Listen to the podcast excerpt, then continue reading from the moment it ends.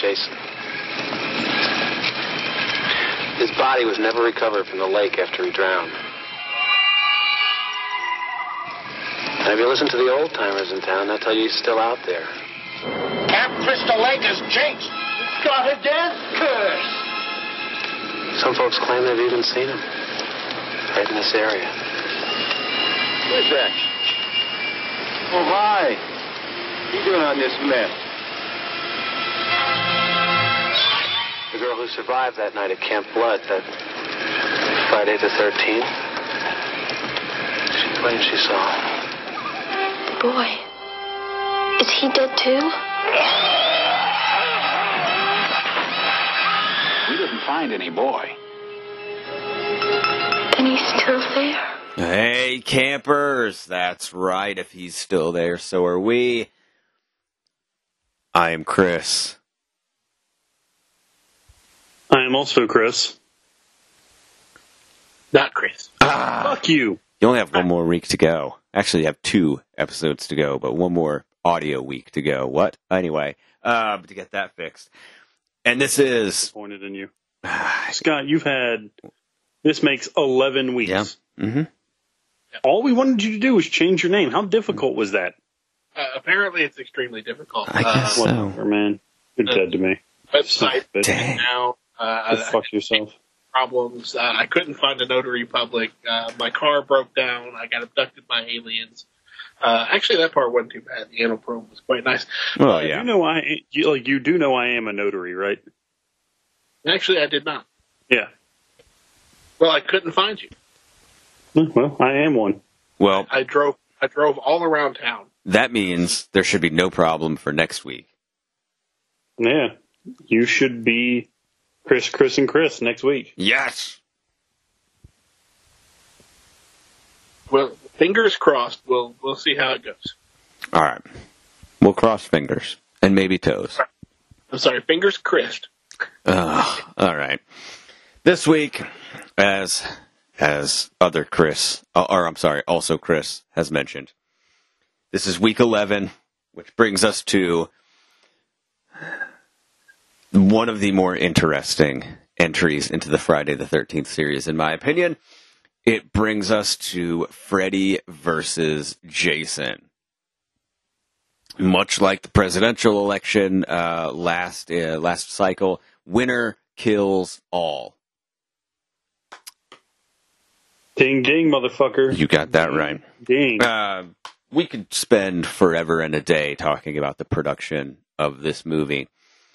If you've never seen, if you've never read the book Slash of the Titans, do yourself a favor, and go and read that book. Uh, it talks about the ten proposed, uh, considered scripts for Freddy versus Jason because that was always my question when you know they they kept saying oh well it's in developmental hell and they just can't get the right script and they just they, they just can't get it right and my question is always how hard could it be to write a script that puts Freddy versus Jason like realistically how hard could it be and then I read some of the scripts uh, I have I have actually read I think six of those ten. There's four of them that I just cannot find online anywhere. I've I actually I had to trade um, for one of the scripts to bring me up to six, but um, nobody can like no. I've yet to meet somebody that's got a copy of any of the four, the last four that I need. So those will probably elude me forever. But then I read through the scripts that I have, and it makes me question Hollywood writers just in general because a lot of them are awful. Koran, I know you have that book as well. I do. Uh, I've flipped through it. I've kind of read a couple of them, and I mean, it's very interesting to see the what could have beens. Um, and I've actually, I've actually got something in here where I'm going to talk about like on this episode. I'm going to talk about like there is laid like sequel bait throughout this entire movie. yeah. And the interesting part about it is right now, despite the tangled mess that is the Friday the 13th rights. Mm-hmm. Technically, legally, there could be a sequel to Freddy versus Jason made today, and it would be completely legal. There would be no rights hang up. There would be no issues with anything. It would be completely in the clear. That's why in the Friday the 13th game, there's no uh, Freddy versus Jason skin um, because tho- those rights are tied up with somebody else. So those rights are technically separate, which is kind of crazy.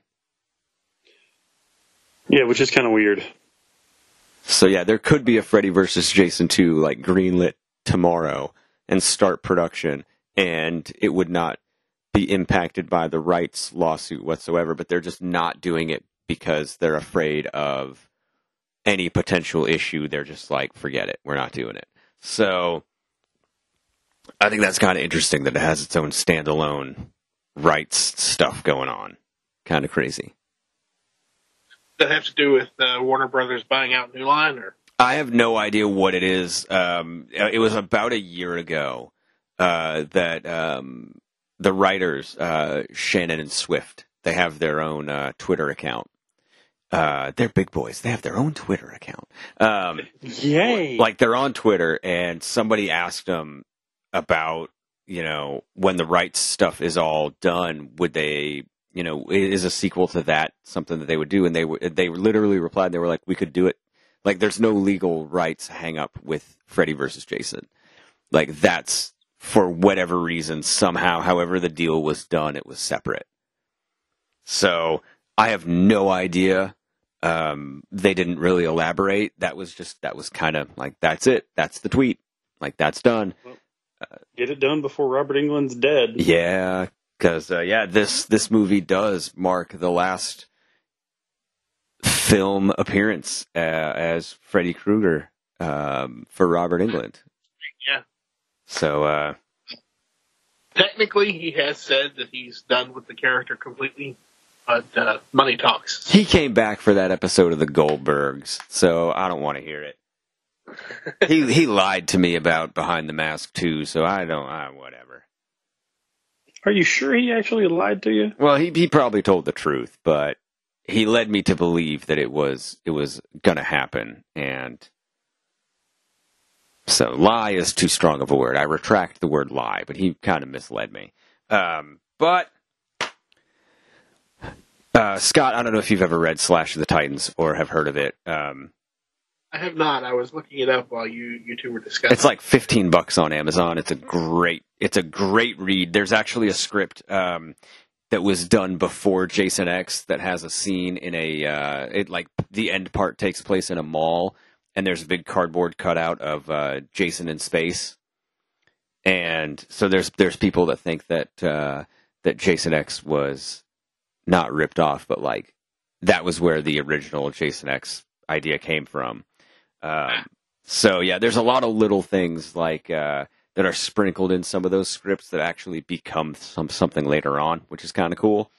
Um, I think maybe next year one of our Halloween specials should be we go over all of the Freddy versus Jason potential scripts in that book Yes, please. because I've been trying to do that for years. Yes. And if we were to do it for this episode, it would take like two hours, three hours. So let's not do that now. Um, but um, I think next Halloween is going to be really, really fun for this show, uh, based on what I already talked to you about, Koron, with that that other thing, Oh yeah. um, and then this. So yeah, we might uh, just go over all of those. Um, uh, go through like like you know take each one of them give them you know like 10 15 minutes and just kind of go over what we think about each potential script um, i'll send you guys the the copies of the ones i have so if you want to actually read the script you can read it we'll start it like in january or some shit um, so we have time um, but we'll we'll start doing yeah this will be good this will be good um, but anyway, so we're not going to go super deep dive into that in this episode, but uh, that will be a thing soon. It will be a great companion piece for this one. Um, as we always do, uh, thirty million dollar budget for this one, highest budget out of you know any of the Nightmare on Elm Streets or Friday the Thirteenth to that point. Uh, one hundred sixteen point six million dollar box office, which by far the biggest box office of any of the movies in any of the franchises. So uh, after some after several disappointing entries in the Friday the Thirteenth series, uh, it takes Freddy versus Jason to propel a Friday the Thirteenth movie into the hundred million dollar box office range. So um, good on them; they made it. Um, but uh, what a what a profit margin on that one. 30 million to one hundred sixteen point six. Jesus. So hell of a return on that. Was successful. Uh, very. Now, uh, I will say, after watching this one again, it's been a minute since I've seen this one. Um, I don't watch this one regularly. I kind of remember why once I watched it, but Man. uh, we'll get there. We'll get there. Uh, this one to me, uh, if we're talking production, we're talking production value. Uh, very much feels more like a Nightmare on Elm Street movie than a Friday the Thirteenth movie. Yeah. Very much. I kind of disagree. Oh yes, this is going to be good then. Um, and part of the reason I disagree is it's, I mean, body count alone swings so far to Jason. Yeah, uh, that's something I didn't notice until I watched this when I was actually keeping track. Freddy kills one person. Two. Who? Who's the other one? Two. Um, shit. He kills, he sets the one dude's back on fire. Kills Mark, yeah. And, uh, well, shit. I guess he doesn't really technically kill the not Jason Mewes character, does he? Hey, Mark J. No, no, he doesn't kill him. He possesses him. But Jason kills him. Valid point. Okay.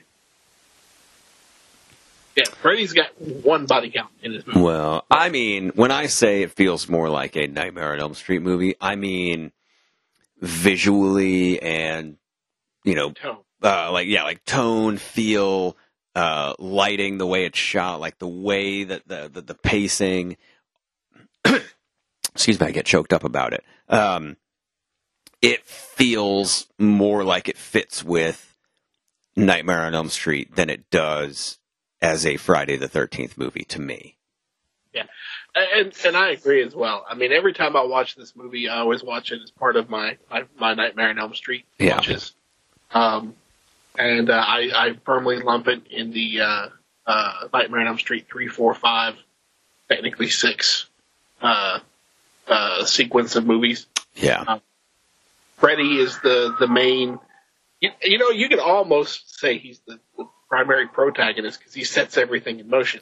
yeah, But uh, um, uh, but yeah, it's it starts with Freddy. Uh, Freddy is behind the scenes the entire time, uh, and, and then I mean we don't even go to Crystal Lake until like Act Three.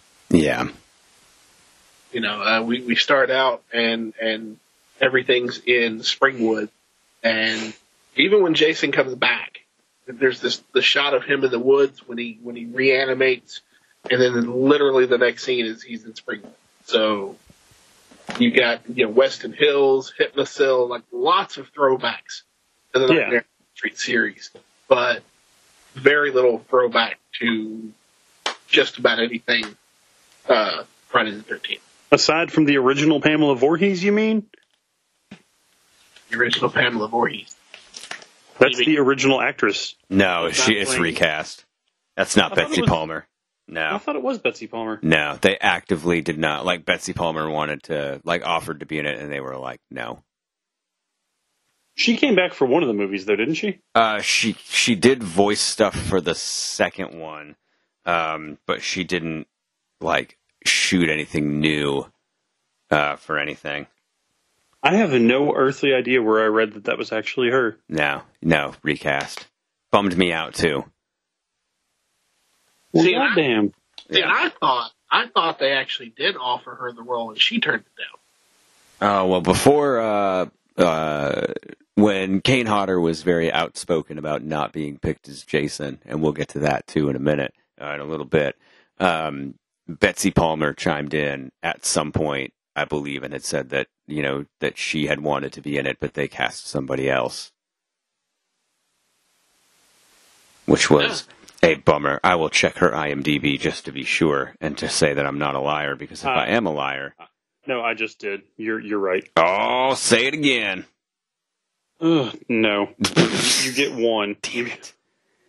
Well, then, then there's a contradiction with the uh, the, the Freddy versus Jason IMDb says the other way. So that's quite interesting. Wait, what? You know, where's it at here? Oh, does does it say that she turned it down? Uh, I gotta find it again. I was about two thirds of the way down. Oh, that cat's really unhappy. Oh, okay, are you picking that up? Yeah. Oh, yeah. Just a second. Cat's real mad. Oh, yeah, right there. Betsy Palmer, who played Jason's mother in the original Friday the Thirteenth, was asked to reprise her role as Mrs. Voorhees, but turned it down because she felt the role was too small for her. I don't know if I believe that. I don't know. I can't imagine she would have. It was too small of a role. She shows up what two, three times. Yeah. I don't know about that. And by that point, she was like knee deep in the fandom. Like, Yeah, like really appreciated all that. I don't know. I, I, I believe that's subject to debate. I don't know. I can't in good conscience believe that. um, Um, sorry, back. Uh, I took care of the cat problem. all right. Um, don't kill no, the cat. Jeez. Freddy versus Jason IMDb trivia page. Yeah, I read it. Oh, you read it? Yeah, I just read it. I don't I don't necessarily know that I believe it to be true because it says that she turned it down because she thought the role was too small. I, I don't know.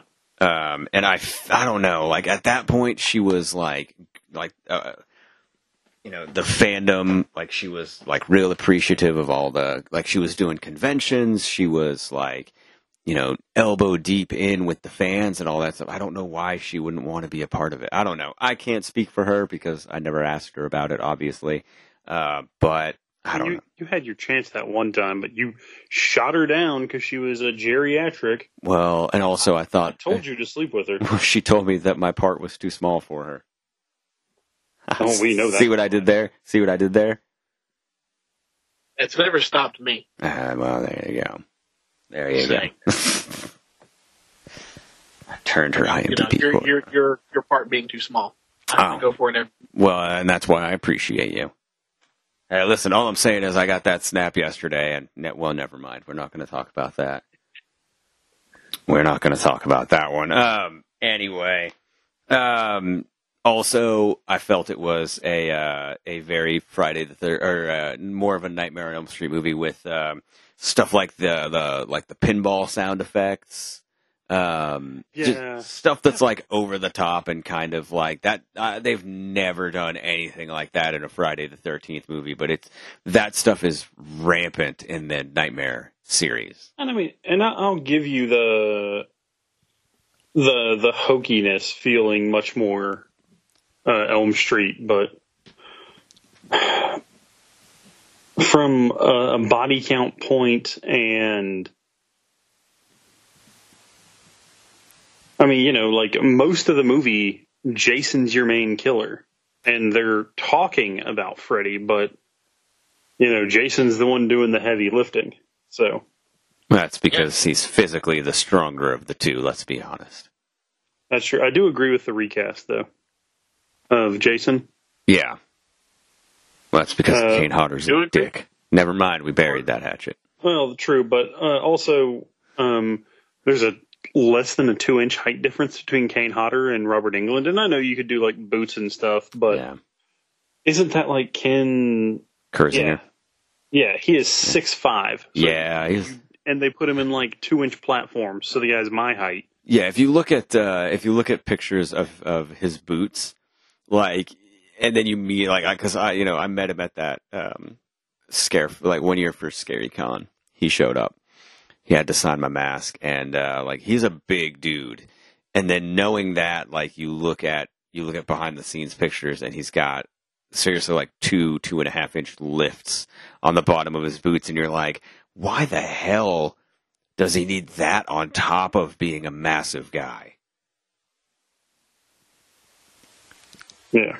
Because Robert Englund's 5'10, which kind of surprises me. I always thought he was a little taller. Yeah, He's lanky. he is pretty lanky. Personally, I, I, I don't like the recast in this movie. Uh, I, I would have preferred Kane Hodder in this role.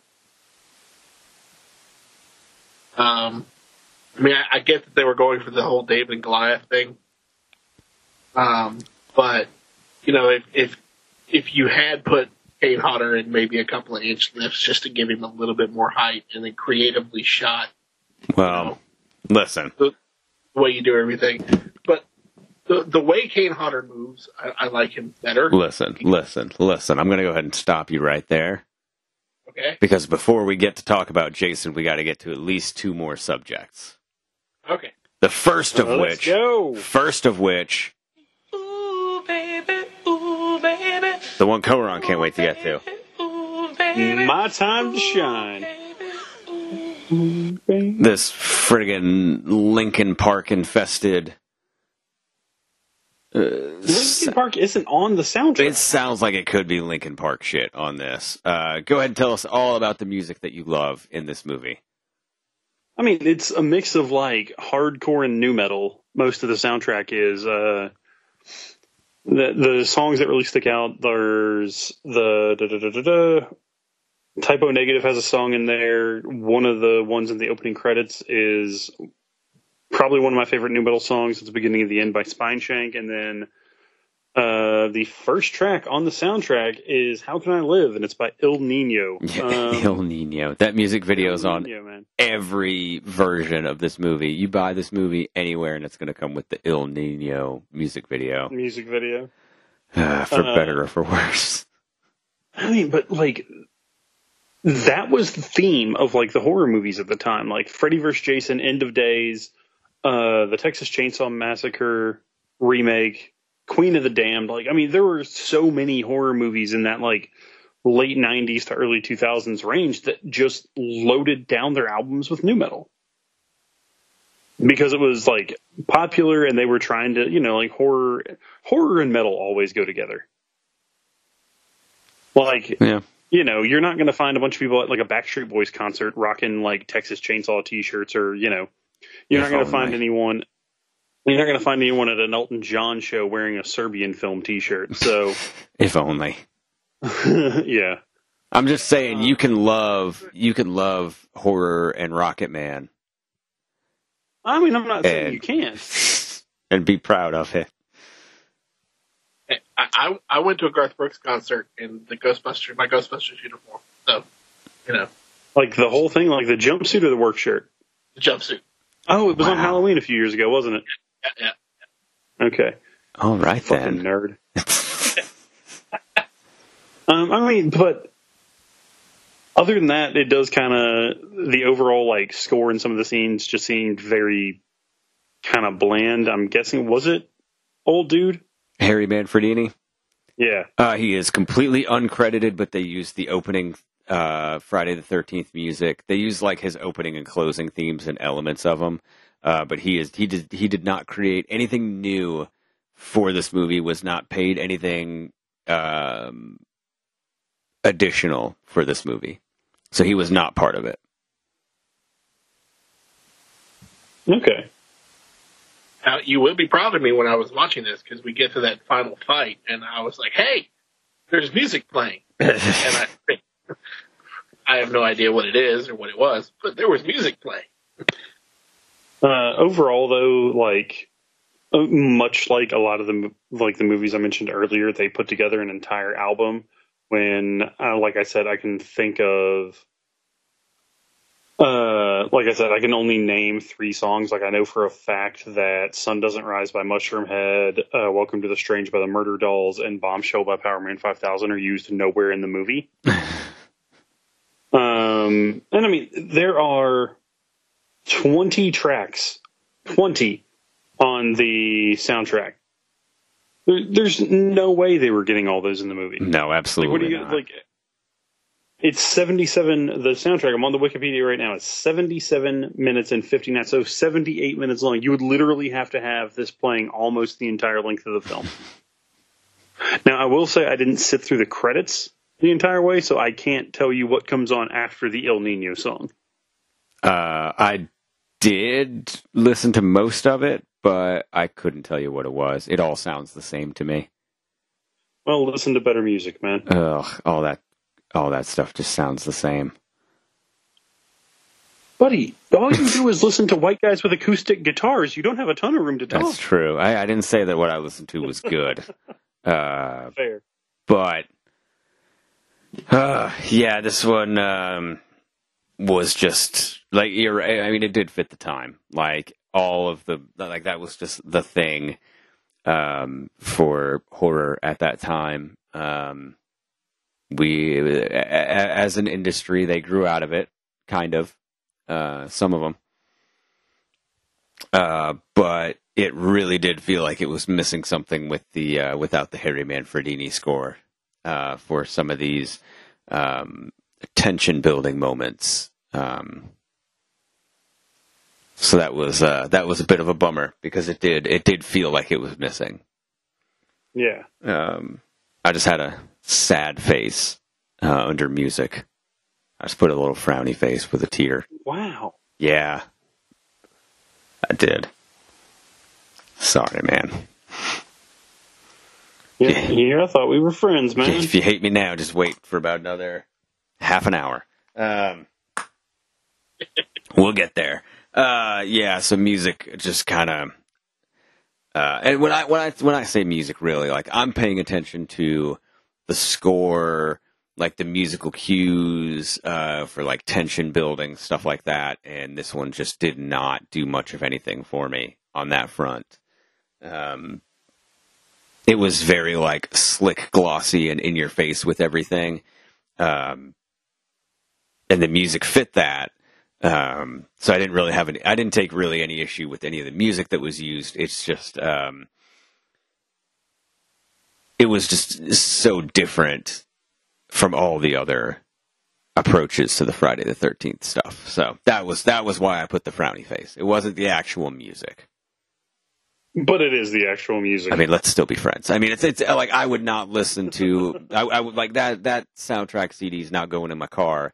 I'm not putting it on my phone to to play through my my speakers. But uh, um, I mean, it fit the movie. Like it did a good job, and it, it fit the movie. So I, I'm not.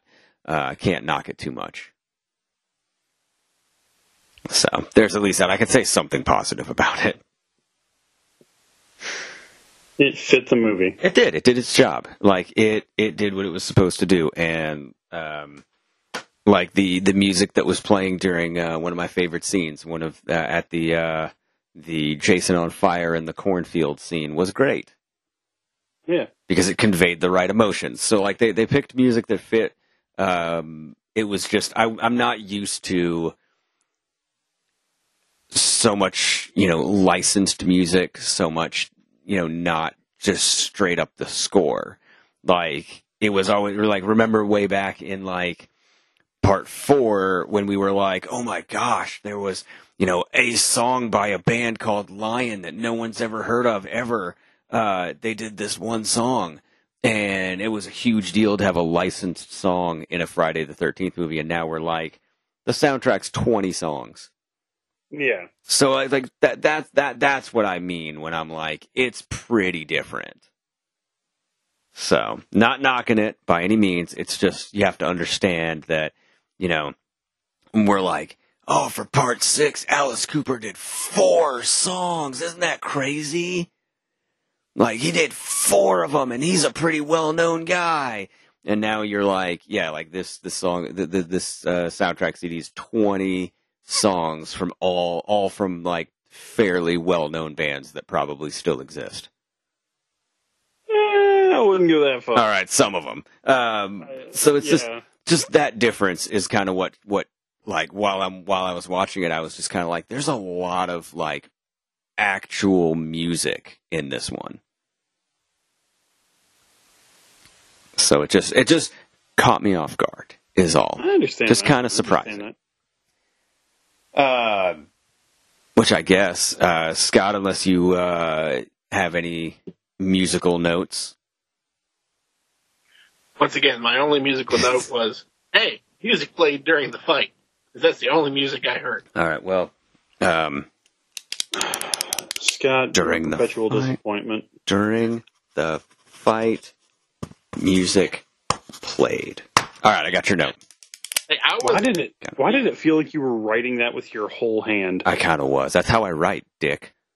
For a fact, that's not how you write. That's not how I write, but I was trying to overdo it for this so the microphone would pick it up because I wasn't hearing it. So I was trying to trying to be stupid with it. But I feel you. I feel you. screwed up with that. uh, another entry in the new line, uh, whatever we've got here, the yeah the new line era is uh, with makeup, special effects. Uh, there are it's we're still wearing a ton of CGI. Uh, the makeup was credited to a company called WCT Productions, which I guess did stuff like um, uh, Freddy's makeup, the like that's the, that kind of special makeup effect. Uh, but in this one, much like Jason X, a lot of computer generated blood and effects. Yeah, the one that really got me and stood out was uh, the bald security guard at the mental hospital. Yeah. Like when they knock the door down and he's killed, and it's blatantly CG blood Yeah, when they pan and his body's like under that, and it's like. How how how is that supposed to be cheaper than just dumping a couple buckets of fake blood? Because it doesn't look better. no, it certainly think- does I don't not. think blood is that shiny. And you would think that CG had advanced since Mighty Morphin Power Rangers, the movie, when everything was super shiny. Um, but you would be Yeah. wrong. You would be wrong. Um, but yeah, it, it, this one, like, we talked about it last time with Jason X, where it was like, it was not, like, really out of place and it didn't really stand out. And, you know, it kind of blended in real well because, you know, a lot of the, the the set stuff had added CGI on top of it. This one, despite some of it happening in the quote, you know, the dream world with with Freddy, where it was a lot of computer generated stuff, it's it's stuck out to me more. Yeah. Well, that, that Yeah, whole scene where he grows his arms back is just, Yeah, I mean, it, it almost looks like 1990s green screen uh, stuff there. It's because he's so just like stand out from that background. You can tell they are just completely different elements. Like, badly so. yeah. It it did like it it just it stuck out on a lot of like key points where you know i'm i'm watching and i'm like uh, uh like and it's it's like it's it's, it's an intense moment and you're like oh wait that looks bad.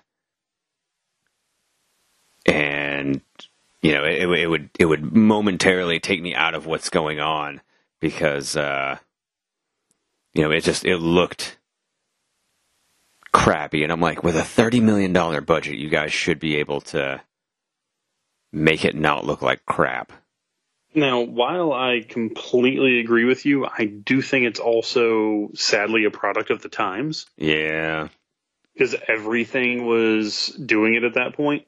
So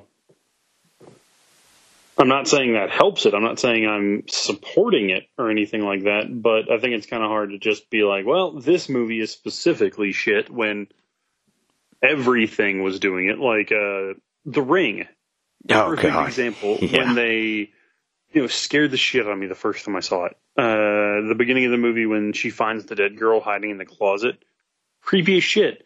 You go back and watch it, the entire thing's like her entire body is CG for some stupid reason. Yeah. Um, yeah, the early 2000s were like the post Scream era was pretty guilty of garbage computer effects. Uh, and so if you didn't have smart writing to fall back on, you were kind of in trouble. And that's why we ended up in the uh, the shape that we were in until about the late 2000s with a nice horror resurgence with some 3D, Yeah. uh, which was very hit or miss. But um, but yeah, I just um, the the actual like physical makeup stuff I thought was fine. Um, I didn't really have a lot of issues with it. Uh, just some of that CG was just meh. I really enjoy the or really enjoy. I really thought the like satanic looking Freddy that they use a couple times at like the beginning with the sharpened teeth and everything. I Oh really like the look of that. Yeah, and then um, uh, when uh, what's her name is in the dream with him uh, after Jason wakes up and he kind of Mhm. goes demonic Freddy on Yeah. for whatever reason. I still don't. I, I guess.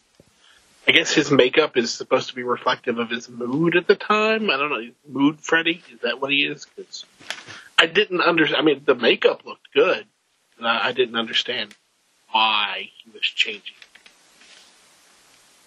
It it didn't make sense. to me. yeah. Freddy's a mood ring now. Do you not know that? Apparently, in the movie, He's a mood ring at Yeah. at times. Um, that's just that's just how it goes. Um, but uh, I'm trying to figure out what was like the the one thing in the background that Scott spent an hour trying to figure out in this movie. Because there's always something.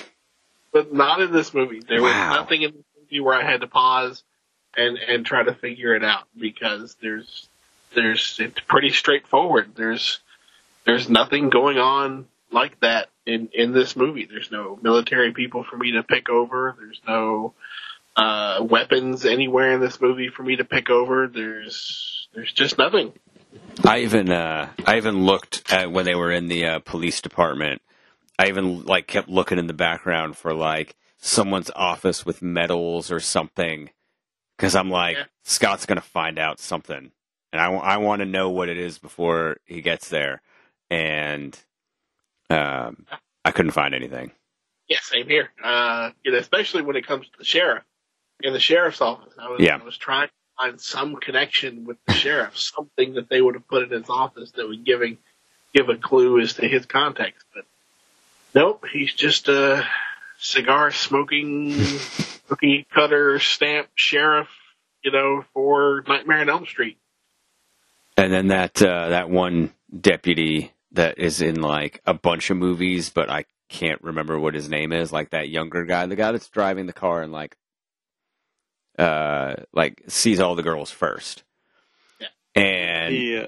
he, like the younger guy that I'm like, I know him from like a bunch of stuff, but like I have no idea. The guy who like finds them all in the basement Um, like the guy that like starts talking to him. the guy The, that's the like, cop who like joins them to help. yeah, like yeah, yeah, yeah. Uh, he's Baby Dick in Scary Movie. That's where I know him from.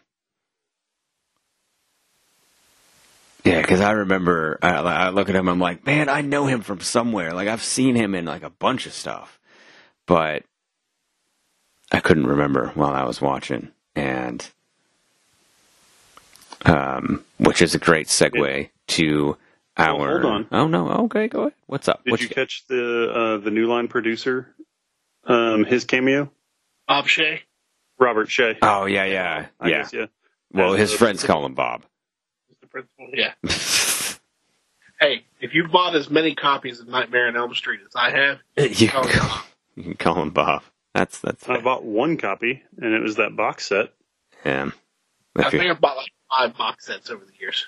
Jesus.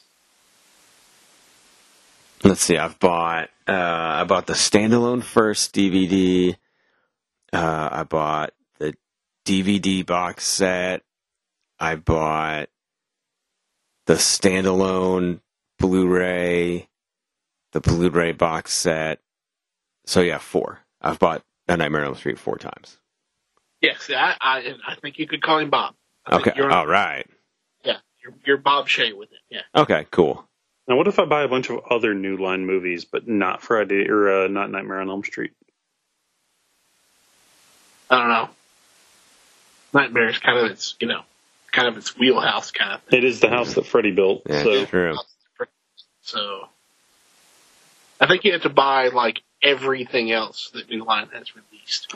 I've bought Ninja Turtles like three times. Does that Ooh, that's that's good. Wait, wait, wait. Did they do the original or did they do the remake? She Yeah, they did. The, they did all three of the originals. Okay. So we can be we can be positive about two of those. Mm, Yeah.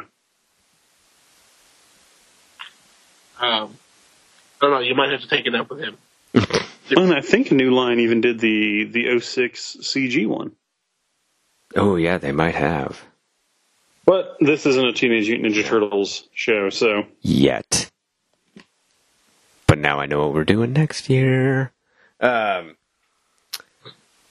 so we'll use Baby Dick as a way to uh, transfer right over to uh, another one of our favorite categories, and this one is probably going to take a minute uh, because it is See, Jason was my son, and today is his birthday. characters and Jason. Uh, so we'll start with all of the non-Jason characters that we have. Um, what were some of your standout positive characters? uh, I did really enjoy Katharine Isabelle playing the like dumb drunk at the beginning of the movie. Yeah, you uh, you repeatedly text me and tell me how much you enjoyed her performance. That's Smoker, right? Yeah, it's Smoker Girl. She was quite nice. Too bad she didn't Yeah. do her own scene. no, yeah, that's true. They had a Um, but like her. I mean, I think uh, uh, what's his name, Niedermeyer or something. Linderman. Linderman, Linderman. yeah. He grew on me. Uh, uh, you know, he's good. I like. I'm not the uh, main two guys, like the guys that break out. Uh, Will and Mark. Neither of them really did much for me. Will is such a cookie cutter. I don't need to be where I am. Blah blah blah. I was forced into like. He just kind of killed it for me. Um, the deputy was okay, but like, yeah, Linderman was kind of a standout because I thought a lot of these characters were kind of bland. Yeah, there were a lot of very one dimensional, very bland, very meh characters in this movie. Well, it's it's it's a standard Nightmare on Elm Street cast. It's kind of shoehorned into about a half or two thirds of a Nightmare on Elm Street movie. So you don't you don't get as much development time with the characters as you did in the other Nightmare on Elm Street movies. Like They're all- the, uh, They're all in high school, yeah, well, supposedly. supposedly, even though they they all look like they shouldn't be anywhere near high school. Except for Linderman, he he looked he looked somewhat high schoolish. Um, but uh, yeah, because they've got to get through that whole hey somebody's killing us, we don't know who it is, let's research. They've got to get through all of that, all the stuff that it takes a standard Nightmare on Elm Street cast two acts to get through. They've got to get through in one act. Yeah. Um, so it's it's squished down because Act Two of this movie is basically just just um, as many cliched tropes as we can throw in to quickly just just plot tropes to get them from point A to point B to point C so that we can get to Crystal Lake by Act Three. Because we got to bring Freddy and Jason together, fighting together. So they they don't have time to do any kind of character development really, except for Linderman because he cause Linderman because he goes from geeky nerd guy to he grows some balls, you know, at the rave with uh, black chick and I can't remember her name. Kelly, oh Kelly Rowland, I, I could not wait for her to die this entire. I'm sorry, movie. what did you say her name was? Uh, the not Beyonce is what I'm going to start calling her. Roland? Roland, Roland. Rowland, whatever. I don't I don't give a fuck what her name is. I was Yeah. so glad when Jason backhanded that bitch into a tree. Oh, it was great. Hardly. It was amazing.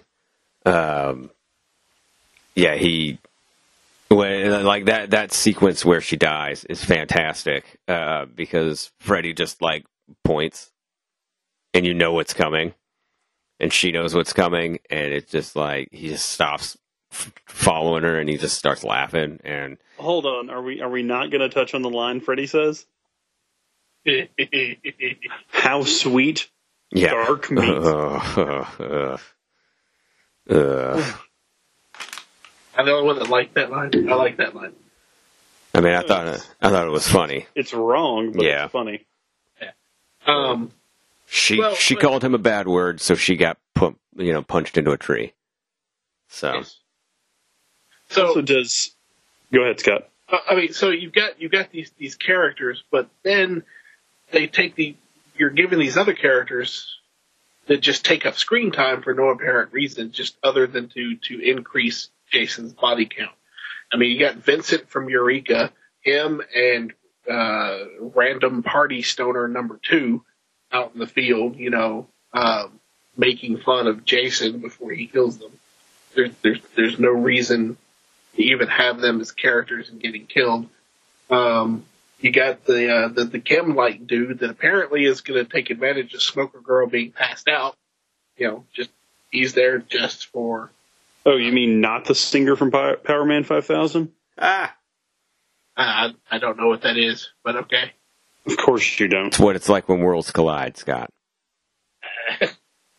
You know, so you got the asshole boyfriend, and then Blake, who okay, he has a fight with his dad, and of course Blake's dad has to have screen time. So you get all these characters that do nothing, but they they take up screen time, and even though they only take up two or three minutes, by the time you add in six or eight characters, you know you you're taking up almost 20 minutes of of, of uh, Act One that could have been given to character development on your main cast. I don't know. Then we have to have, you know, Jason just walking around slashing like five or six rave attendees for some odd reason. All I mean, that, yeah, Yeah, you know, the uh, how everyone decides to man up and try and take down Jason at some point. they just start killing nameless people. yep. It- It's it's the scene to up the body count. And that's all, the only purpose it serves. I did. I mean, I did really enjoy the. Um. You know, I I, I did enjoy the kind of kind of Jason saves the day scene about how like even in this horrendous horror movie where they're killing children and talking about how Robert uh, Freddy Krueger has killed like dozens of kids, blah blah blah. Jason still takes time to kill the dude who's trying to sexually assault someone before it can happen. Good guy, Jason.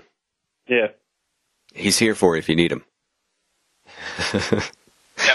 if if only his victim hadn't been in close proximity at the same time. Yeah. It's her I mean. I, I never said he was like saving her, saving her.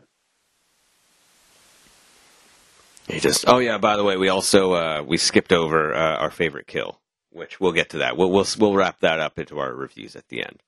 We'll make people wait for it. Um. Yeah. Uh, there are not a lot of characters to like. Uh, where do we rank uh, uh, Final Girl in the rankings of favorite or least favorite Final Girls? Like, where does she rank out of eleven? Run of the mill, like five or six. Yeah. I don't know. I I, I put her a little, little higher than that. Um, I put her as, as, as right now probably my third or fourth favorite. oh wow. And the reason I do is because, I mean, she, she voluntarily goes into the dream world to pull Freddy out. So she does, she may not face off against Jason directly, but Jason's not her killer. Freddy's her killer. Freddy's the one that killed her mom, which was a shoehorned in kind of sideline storyline, but still. But she volunteers to go in after Freddy. Uh, to pull him out. Eh, It takes some guts, especially once you know what you're dealing with. Well, I, I, I- I put her above Chris in part three for sure because she's probably the worst. But, um, you know, uh, I, I the whiny bitch in part eight's yeah, possibly my least favorite. yeah, she's pretty bad too. Uh, but she brought a dog, so I'm okay with it. She gets And points. That's another thing. No one has a conversation with an animal. In No. So if you're uh, playing along in the, the, the trivia quiz, um, this is not one you can add. There are not many animals in this one at all. Un- unless you count the does does Kmart J have a, a conversation with Freddy Slug? Does he, Try again. Nope. does he not talk to Freddy Slug? I- No, he does, but it doesn't count 'cause it's No. Freddy. Yeah, it's not. He's not an animal. It's a. It's a. It's animal like No. closest we have in this movie. No, it's not a real animal. Um, all right, so we we touched on it a little bit earlier. Um, first and only appearance uh, of Ken Kirzinger as Jason. Um, after four Kane Hodder entries, we now have a brand new actor playing Jason. Plays him a little differently, carries himself a little differently. I know you guys had talked about how you were a fan of his portrayal as Jason. We we, we want to go on record as to say it's an improvement. Yeah, uh, I I'd don't, say that. no, Yeah, So I don't like him as Jason. I do not like this Jason. Really? All right. Uh, please to explain. So, so I mean, first of all, I like Kane Hodder. I like the way he moved. He played him. It was okay. you Even like the the blocky like stomp walk. You mean the one that this guy was doing? They turned Jason in this movie into Frankenstein's monster. I'm sorry, or uh, no, I was talking about like Kane Hodder, who wants to walk somewhere between Stone Cold Steve Austin and like every linebacker in the NFL when they're just walking off the field lazily. I mean, he's got that gait to him, but when he's fighting, he actually moves. I mean, if you when you look at this guy, he, he, he's he's ramrod stock straight. When he when he walks, he's literally Frankenstein's monster. They even put him in the same damn outfit as Frankenstein's monster. Valid. The, the green overcoat thing going on there, and you I would tell. call that light brown. Okay, well, whatever. Um, but he looked like Frankenstein's monster. He moved like Frankenstein's monster. Even when he kills, it's just a straight swing. That's all it is. There's there's no movement in his upper body at all. All they needed was him going "Ah, ah," and hitting whoever he's hitting with the the machete. You can see it a lot in um, um, uh, the the rave scene when he's just killing random teenagers. It's just swing, swing, swing, take a step, swing. There's there's there's no body movement. Uh, I, I don't necessarily think that's on the actor though. If they're literally just throwing enemy or enemies, wow. If they're literally just throwing bodies at them, like, I Teenagers mean- are the enemy, Coron. Don't If you- don't deny it. I mean, I'm six and a half feet tall too. If I'm standing there, I'm a bunch of people are charging me, and I have a machete. I'm not gonna like move if all they're gonna try to do is punch me. I'm just gonna stand there and like slash at them. I think you're still going to move a little bit more than he did. Um, plus, also like when he's fighting Freddy, Freddy's like, well, Freddy's like a monkey all over this guy. That's And he's Rey Mysterio Jr. He just stands there. There's there's no upper body movement at all. They literally turn Jason into Frankenstein's monster in this movie. That's all he is. Hard disagreement. That's fine. Way to be wrong again. You said Just like your rating of Jason Goes to Hell. okay. Oh well, I'm Giving you hell, man. I uh Okay. I mean, I'm not huge on. I, I feel like Kane Hodder got a bit of a raw deal because three out of his four movies are pretty bad. True. Um, One's amazing though. One one is the highest rated of the series so far on the show, but It's out of it's out of this world, man. uh, the rest of them are probably three of the lowest rated that we've ever had. So, um, you have to look at when it comes to Kane Hodder, it's more about what did he do to advance the character and kind of let Jason be his own thing. And you can tell a clip, like you can tell that all the motion capturing of the video game was Kane Hodder. Just the way that he holds himself, the way that he, Yeah. the way that he, quote unquote, is Jason. You can tell when Kane Hodder plays him versus anybody else. Um, so that being said, you can tell a noticeable difference in this movie with the way that Jason carries himself, the way that Jason acts, moves, uh, walks, runs, all that stuff, just holds himself. You can tell that it's he's totally different. Um, I don't necessarily hate it. Uh, I don't necessarily love it. It's another one of those just like kind of nondescript he's just he's there. Like I don't think it's fantastic. I don't think it's terrible. It just kind of is for me. I think he does a fine job, but I mean, he, he would never be my favorite portrayal of Jason. Okay. Never be my least favorite. Never be my favorite. It just kind of is there. Just As of right, now, this one is my least favorite. Okay. All right. All right. So that brings us to. Oh, hold on. Uh oh. Uh oh. Because I know you were about to do the last part, right? Yes, sir. I just want to touch on like all of the sequel bait. is, Yeah. like, Oh, yeah, yeah. Please, please to go through these. layered in like the movie there's uh you know there's always you can go you you can there's a way to go back and talk about all those people that are just in comas like i feel like you've got an entire movie there just dwelling on that uh the the the, the creepy dad um but the biggest one for me the one that really stands out is and they never mention it anywhere else in the movie is that they are doing construction at crystal lake Yep. like they are trying to turn Crystal Lake into like a residential neighborhood Uh, it says resort. resort. Sorry, but they're trying to turn it into like a vacation resort then, which is a great movie in its own right. Possibly featuring someone who had killed a bunch of deadites and gone to the past and taken care of things, and uh, you know, then decided to have some R and R at a nice new resort where you know we could have had Freddy versus Jason versus Ash, which was the rumored sequel. It became a comic book series. It did. And do you know how much that comic book series goes for now? I hope you're saying a lot because I got, like, of course I have it. So, You have both trades. yep. You could probably get about 150 bucks for them. Damn. Yeah, the uh, Freddy versus the, uh, the one, and then the second one has, like, some, probably, uh, some kind of dumb tagline, like sub subtitle. Um, it's got some like American Nightmare, some dumb thing like that uh, that doesn't really fit. But um, yeah, they did two of them. It is. It is American Nightmare because it's uh, that album by Ice Nine Kills. The Freddy Krueger song on there is called American Nightmare. Ah, yeah, yeah. It's it's not like the the first one's pretty good. Um, the second one is much less good, but eh, it is what it is.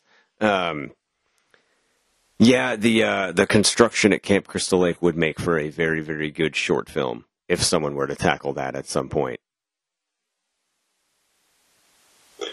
If someone, I think you could have even. Uh,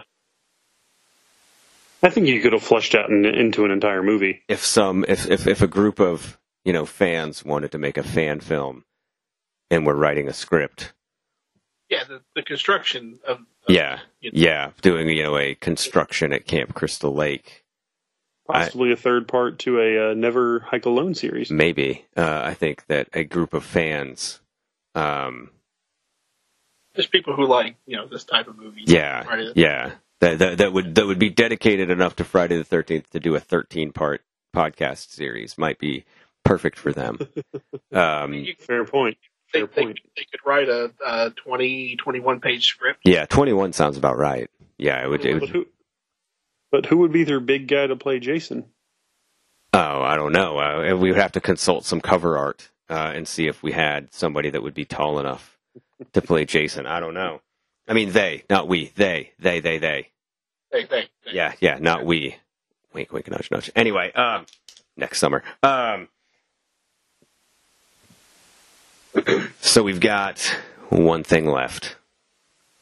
We didn't give our favorite kill, so as you go around, give your final thoughts. Anything that was left on the table that you didn't mention, give us your review, give us your final kill. Go around the horn. Um, well, so favorite kill in this one is the asshole boyfriend. Uh, at, at the beginning, Ah, the bed. yeah, the bed, um, because it's one of the least uh, uh, uh, pedestrian kills in this movie. Most of the kills are just uh, machete slashes. That's it. Most of them. There's a few not, but most of them are. Um, but this one, he gets he gets stabbed not once, not twice, but repeatedly by the uh, by the machete. I mean, Jay, Jason's just going to town on him. Through which, if you'll notice, he doesn't spill his beer. He hangs on to that beer Total Koron move. all the way through the machete. Thanks, buddy. hey, greatness recognizes greatness. Real And- recognize real, but Scott looks a little unfamiliar. Huh? I'm confused. Yeah, that's fair. Go on. But then Jason, what does he do? Stabs him like you know eight nine times. Then he takes the, the machete, jams it into the floor, so he has both hands free to fold up the bed and just completely like you know wrap him in half. So, uh, plus he was an asshole too. So I was I was happy when he died. That was my favorite kill. As far as my overall thoughts for the movie uh, and my rating, we're doing ratings now, right? yes, sir. Yep. Yeah, uh, I give this a three and a half. All right, let me write that down. Um, because I expected it to be higher, honestly. Well, so I do like the movie and I enjoy the movie, but I always watch the movie from a Nightmare on Elm Street perspective. Uh, because I firmly agree with you, it feels more like a Nightmare on Elm Street movie than it does anything. I like it for what it brings to the table of furthering the Nightmare on Elm Street storyline. We see uh, Springwood coming to terms with what Freddy is. They they know about him. Uh, I like how they they deal with him. Uh, all the people who have encountered him, they they lock them up at West West yeah yeah Westin Hills uh, with the Hypnocil to keep them from dreaming, and they literally just erase him from from existence. That whole mythos that they bring to it for the Nightmare on Elm Street is my favorite part of this. The the fight between Freddy and Jason is fun. Um, it gets a little cartoony, like with the pinball stuff, but not as cartoony as uh, Freddy's Dead: The Final Nightmare gets, which is pretty much just a, a live action cartoon beginning to end. Um, uh, I had a couple other points. So one thing I don't like, and I think it's a cop out, but I don't you, you can't do it, is the fact that there is no clear winner because you can't risk pissing off one whole set of fans. Uh, at the end, everything has to be pretty much still status quo between the two. Um, Speaking of sequel bait, that ending. yeah, well, Yeah. you can't piss off an entire fan base. You, you, you just can't. No, you shouldn't. You can, but you shouldn't. Okay, true. Um, which is why Freddy kicks ass in the dream world because it's his world. They bring Freddy to the, the, the real world, and Jason beats the ever living shit out of him. Um, Yeah. it, it just balances the scales. Uh, the one thing this movie does do, um, it, it breaks Nightmare on Elm Street lore in one respect, uh, which was established in, in part six. Once again, not my favorite one, but it was established as lore that Freddy can't leave Springwood unless he is carried by a blood relative beyond the borders. So that could be in another layer of sequel bait. Was he related to the main character, whoever the hell she was, somehow? I don't know. But overall, uh, that's my rating, and I enjoy the movie from a Nightmare on Elm Street perspective. From a Friday the Thirteenth perspective, it has nothing to do with Friday the Thirteenth, other than Jason's the one that kills everybody.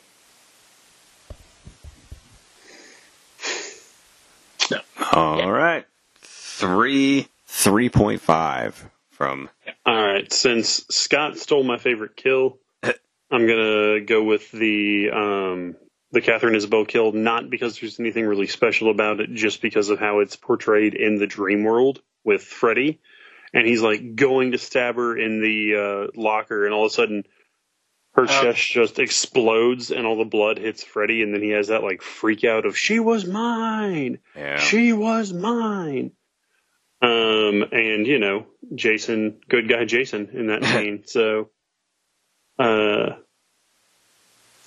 overall, this movie is definitely skewed from my perspective because it's one of, uh, I credit this movie and Battle Royale as the two things that really got me like full on into horror in like 2003 because I'd been kind of a casual fan, didn't watch a ton, but I credit both of those as the two big ones that got me like full on into horror movies. Um, so that skews me a little bit with me and my 4.5 rating. Wow! Holy crap!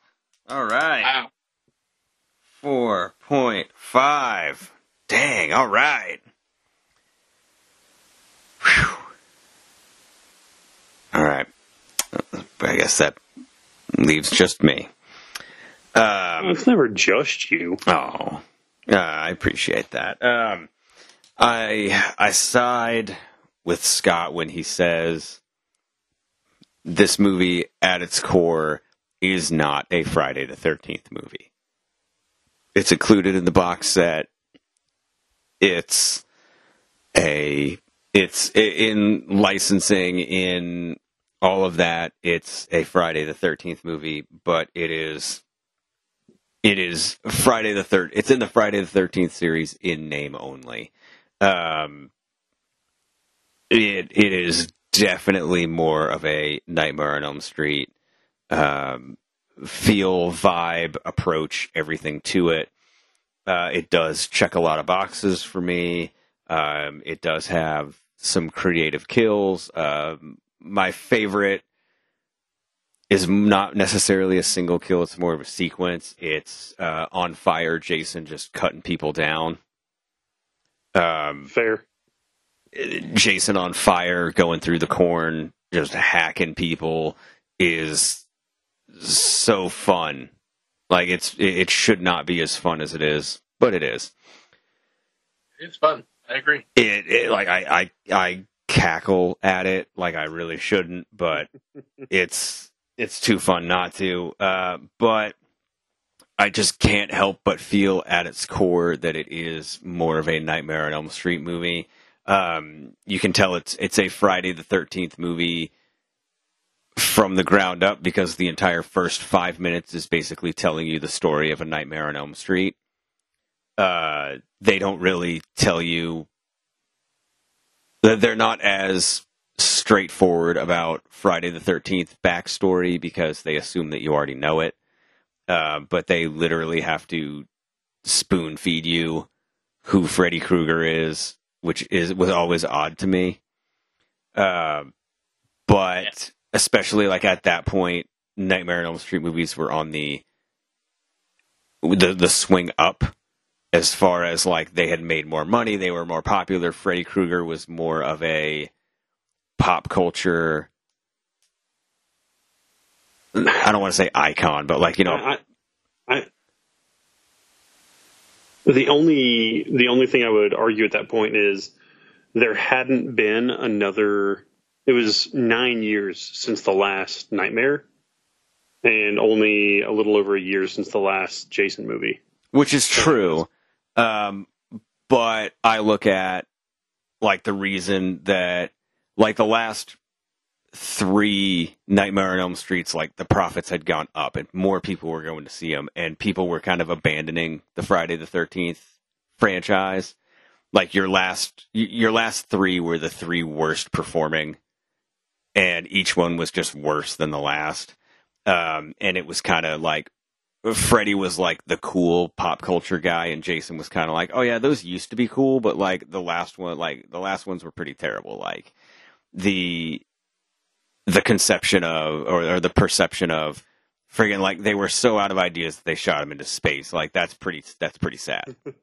um, so he was kind of on the decline, but they start out the movie by literally spoon feeding you Freddy's origin, which never never really um, made sense to me. But it all boils down to as a Nightmare on Elm Street movie, it's it's I would grade it a whole lot higher. As a Friday the Thirteenth movie, as part of it, uh, I can only give it a two point five. Um, it's okay. It has some elements that I like, but like I would I will safely tell you that if I'm like on a Friday the 13th, I will never be like, oh, I'll pop, I'll, I'll pop in Freddy versus Jason. I've Like- done that so many times. it just doesn't scratch that Friday the 13th itch for me. Um, it's fun. Like, like it, it's a, it's a fine movie. Like it, for, for what it's trying to accomplish, it does it. Um, it's, it's not necessarily a bad movie. I'm not trying to say it's a bad movie. It's just like it will never be one of my go-to Friday the 13th movies. Um, it just it just won't. Uh, so I cannot, in good conscience, give it more than a 2.5. Okay. I mean, honestly, the way you talked to the beginning, I thought it was going to be lower than that. I was preparing myself for like a one. Oh no, I won't. I, I like I, I I would watch it over. You know, Jason Goes to Hell. I would probably watch it over Jason Takes Manhattan. I would probably watch it over The New Blood. Um, that's about all I can say. Like, if it was between those, I would probably pick Freddy versus Jason. But against like part one, part two, part three, part four, part six, Part six sucks, man. um, I don't know that I would pick. Of course, Jason X. I would pick Jason X over Freddy versus Jason every day. Um, Fair. but I don't know what I would do about the reboot. So we'll have to figure. We'll have to revisit this next week. I can dig it. Well, and uh, going to your point of they at the beginning they have to spoon feed you, you know, the, the, the whole Freddy backstory at the beginning. It also reminds me of uh, the the scene in the basement. I I didn't even I didn't understand the entire point of the the scene in the basement because all you the entire point of that or not the point but the entire the entire scene is is the characters literally just recapping act 1 of the movie. They're they're putting the pieces together that we as the audience already know. Why? Because we watched Act One. Well, why why do I have to sit through the characters figuring it out too? I didn't understand. Because then you're like, wow, they're real dumb. I can't wait for them to die. I don't know. I mean, the the only thing that drives the plot forward in that is when what's her name goes falls asleep and she pulls Freddy's ear out. Then oh, well, they make the discovery you can you can pull stuff out of the dream, so we can pull Freddy out of the dream, and Jason can kill him in real life because that's worked the other three times they've tried it. Um, but Yeah. That's the only thing that drives the plot forward in that. And I felt you you had ample opportunity to have done that in other areas. We didn't we didn't need to see the characters literally recap Act One for our benefit. Uh, I will say that out of the uh, other 10 potential scripts that we got or that we could have gotten, this one was the best. Not that that's saying a whole lot. Once you read Slash the Titans, you'll understand what I mean. Um, it was not an Oscar winner, but uh, um, it was better than some of the other trash that people came up with somehow. It's in my Amazon cart, so It's it's really good. Like it's it's worth the fifteen bucks. Um, but I guess that brings us to the end of Freddy versus Jason. Um, we will, that which means we only have one episode left. That is the reboot. If you enjoyed, if you have been enjoying this series, um, the highest rated, most downloaded series, most downloaded episodes on the Talk Nerdy to Me podcast network, uh, and you want to see us do more of these, check out our Patreon, patreon.com slash FWB podcast. Uh, give us a share, share it with somebody that you, uh, that you think would like it. Give us a like. Send us a supportive, nurturing note. Uh, enter our Friday the 13th contest where you can win, uh, lake water from an actual shooting location of a Friday the 13th movie. Uh, that's all in the, all 13 questions are on the quiz or on the episode, uh, the Friends with Benefits podcast. Does it count? You can find all 13 questions there. Send them to us. Send your answers uh, along with your uh, contact phone number because we will call you on our live Halloween episode if you are. yeah, the we will. Hell yeah. S- Satan might call you. I don't know. So is this this where I'm supposed to talk? Yes. God damn it. Uh, I, is there? I got yelled at last week because apparently I didn't talk here, and I'm supposed. To, what am I supposed to say? I don't know. Some kind of, you know, farewell greeting. Talk about how much you enjoy doing this. A farewell greeting. Oh my god. Not sure how to how to how to greet You're done. You're done. Your part's over. You're farewell. done. Them yep. You you tried, bud. You tried. hello, goodbye, goodbye, hello. Oh my god. For Hey. Chris, Chris, and the guy who we might not let back on the last episode. um, thanks for checking us out. Thanks for li- I fucking hate you, Scott. Um, thanks for checking us out. And as always, this Everclear is kicking my ass. So thank you for being our friends with benefits.